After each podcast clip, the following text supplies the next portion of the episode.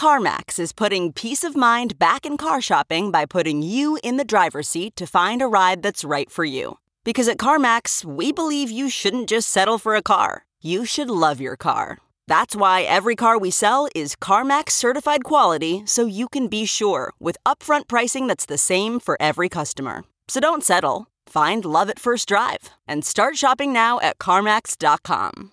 CarMax, the way car buying should be. Okay, picture this. It's Friday afternoon when a thought hits you. I can spend another weekend doing the same old whatever, or I can hop into my all-new Hyundai Santa Fe and hit the road. With available H-Trac all-wheel drive and 3-row seating, my whole family can head deep into the wild. Conquer the weekend in the all-new Hyundai Santa Fe. Visit HyundaiUSA.com or call 562-314-4603 for more details. Hyundai, there's joy in every journey. After an ambitious start, the long-awaited Augur prediction market is losing steam. Good evening, I'm Bailey Reitzel, and this is Late Confirmation from Coindesk, bringing you the top stories from August 8th, 2018. State Street is looking to adopt blockchain technology for securities lending, but that's if internally they can all get on the same page. And the Bitcoin ETF decision has been postponed until September. But first, a word from our sponsor, State Business School at the University of Oxford. You can now study blockchain entirely online with Oxford University's Said Business School. Find out more about the 6-week online program that gives you a fundamental understanding of blockchain and its implications and effects on your business strategy by visiting OxfordExecBlockchain.com. Where have all the Augur users gone? Right after its release on July 10th, highly anticipated decentralized application, aptly called a dApp, Augur surpassed CryptoKitties as the most popular dApp. But shortly after that breakout, its numbers started waning. Now the dApp only sees about 24 users a day, down from 300 users per day at its peak.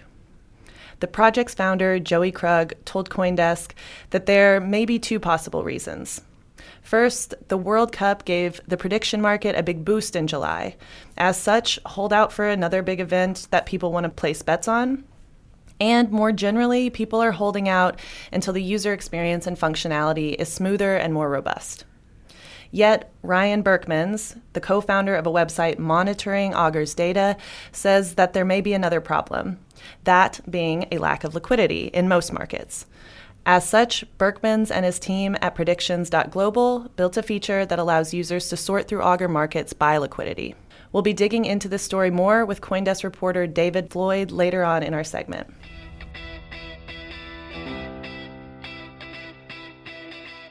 State Street insiders are split over a key blockchain use case. State Street, the giant U.S.-based custody bank, is looking to use blockchain for securities lending.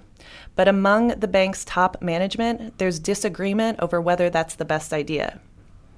Nick Delicaris, head of global trading and algorithmic strategies at State Street, believes that the whole industry is looking forward to peer-to-peer securities lending. But also among the bank's ranks, Doug Brown, head of alternative financing solutions at State Street, doesn't agree. To Brown, the market just isn't ready to develop blockchain systems, spend funds on that, and transform their operations. While a blockchain-based model could make it cheaper to borrow securities, it might also leave participants without risk protection. To the latter point, in such a scenario, the counterparties would need to do the due diligence themselves on each other, and if the borrower in the transaction fails to return the borrowed assets, the lender might be out of luck. But an expert at another bank, that bank being ING, believes the industry could come up with a middle ground solution. So we'll keep an eye on this as it develops. Lastly for today, the SEC delays the VanEck SolidX Bitcoin ETF decision. The U.S. Securities and Exchange Commission has delayed a decision on a proposed Bitcoin ETF by VanEck and SolidX. On August 7th, the agency published an order postponing the decision until September 30th. Money management firm VanEck and crypto startup SolidX submitted their proposal in June, starting a wild discussion, which had many thinking the Bitcoin price would pump on news of an approval. Through mid-July, more than 100 comments were submitted to the proposal. The decision by the SEC comes shortly after that regulatory agency rejected a Bitcoin ETF proposal by billionaire brothers Cameron and Tyler Winklevoss. Will the SEC decide differently this time? We'll be following that story closely as the decision date approaches. And before we talk more about Augur, just a reminder. The most important conference in crypto comes to Asia this fall. Coindesk's Consensus Conference lands in Singapore on September 19th and 20th. Join more than 75 speakers and 50 sponsors for 2 days of powerful insights, industry announcements, and cross-industry networking opportunities. It's all happening in Singapore, September 19th and 20th. Register today at coindesk.com/events. And now, we're here with Coindesk reporter David Floyd to talk about the declining interest in Augur's prediction markets. So David, you've been covering Augur since they launched in early July. Overall, what's been the feeling around the launch? Well, you know, to back up, Augur held an ICO 3 years ago, so there was a lot of anticipation around this. You know, they were testing for 2 years, which is great because everything's worked really well. So that's good. But, you know, people were just really excited for this. So right when it launched, that's when Augur really attracted a lot of users right off the bat. You know, they had close to, I think, 300 users, you know, that first day, which doesn't sound like a lot outside of blockchain world, but it is for a decentralized application. So, and, you know, they passed CryptoKitties. They really seem to be taking off. But that first day is when usership peaked. So since then, they've been kind of falling off. And, you know, there are a couple potential explanations for why, but yeah, I guess enthusiasm is starting to become a question.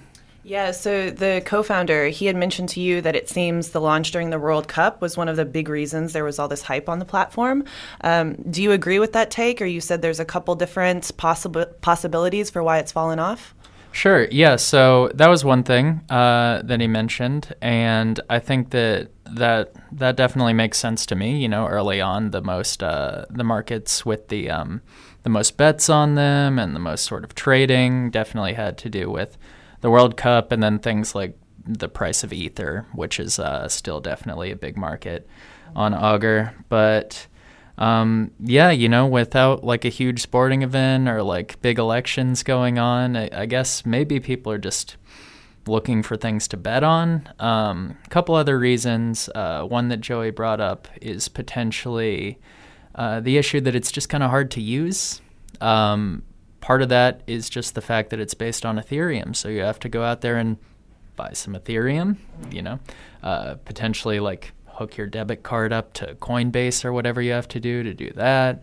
And then, you know, you have to download a bunch of information from the blockchain, you know, a few 100,000 blocks, I think. It took me a few hours. So it's, you know, it's not necessarily something that you can do really casually, and then the kind of user interface is still a little complicated. But, you know, Joey said he's not terribly worried about that. Just it's a really young platform, and, you know, he said a lot of people probably were really excited and came by and tried it out and said, this is cool, but it's difficult, and I'm going to wait for smart people to, you know, make it easier to use, and they'll come back in 6 months. So that could be right.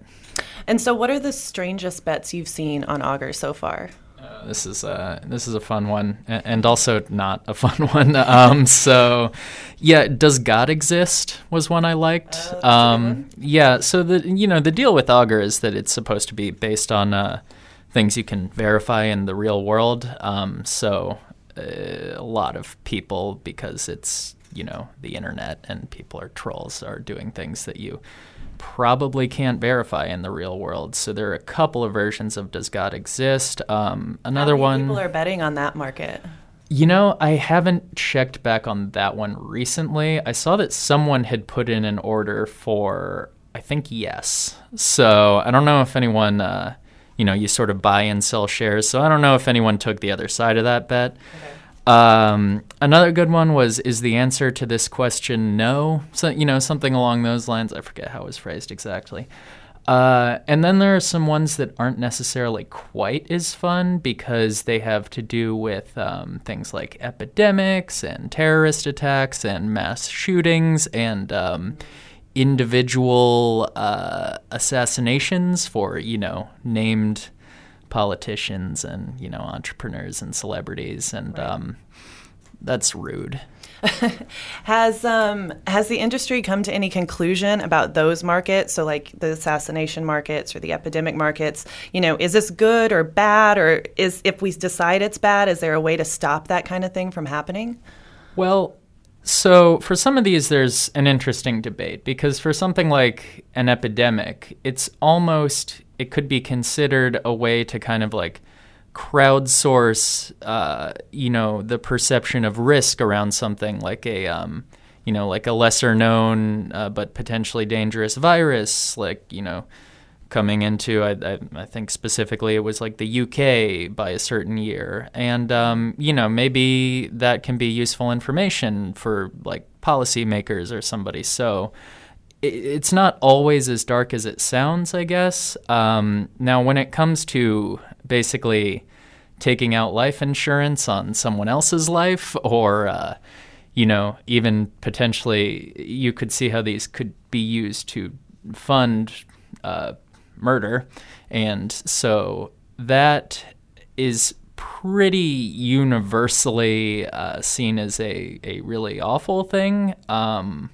And there's been some interesting discussion about it because some people say, you know, that's the nature of the beast with decentralization. Sure. Other people say that there are things we can do about it. I've seen it argued that actually there's ways built into the Augur protocol for, you know, reporters, the people who basically are designated to say whether an event happened, you know, or not, or how it happened, like mm-hmm. to report the result, they can declare a market invalid. Okay. And so that's one potential way to deal with that.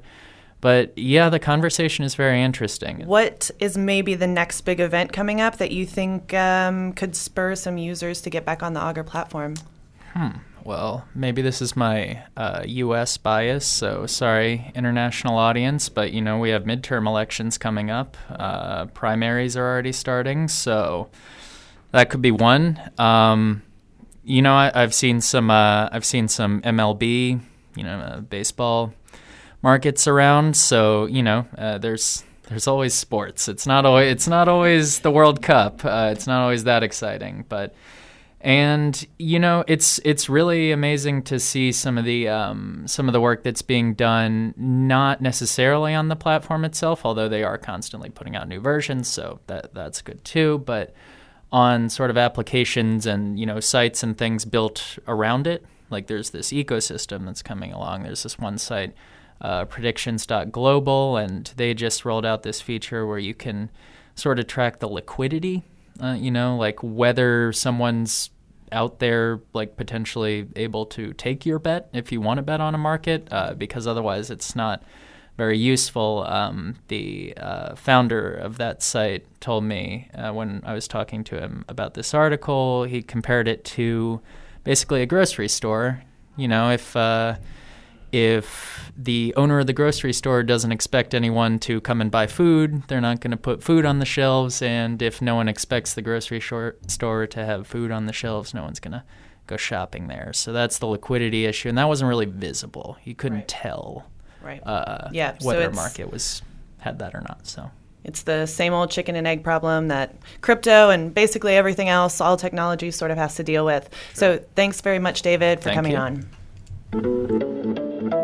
Late Confirmation is brought to you by the Said Business School at Oxford University. Master blockchain strategy online with a 6-week Oxford Blockchain Strategy program. The program gives you a foundational understanding of the core concepts of blockchain. You'll gain insights into how it will affect the future of your industry and organization, drawing on expert opinions and multiple blockchain use cases, allowing you to develop a strategic roadmap to incorporate blockchain into your business. Find out more at OxfordExecBlockchain.com. And for more on today's stories and to subscribe to our newsletter, check out Coindesk.com and follow us on Twitter @Coindesk. Plus, if you're enjoying the show so far, please rate and review us on Apple Podcasts or wherever you listen to your podcasts. For Coindesk, I'm Bailey Reitzel, and this has been Late Confirmation.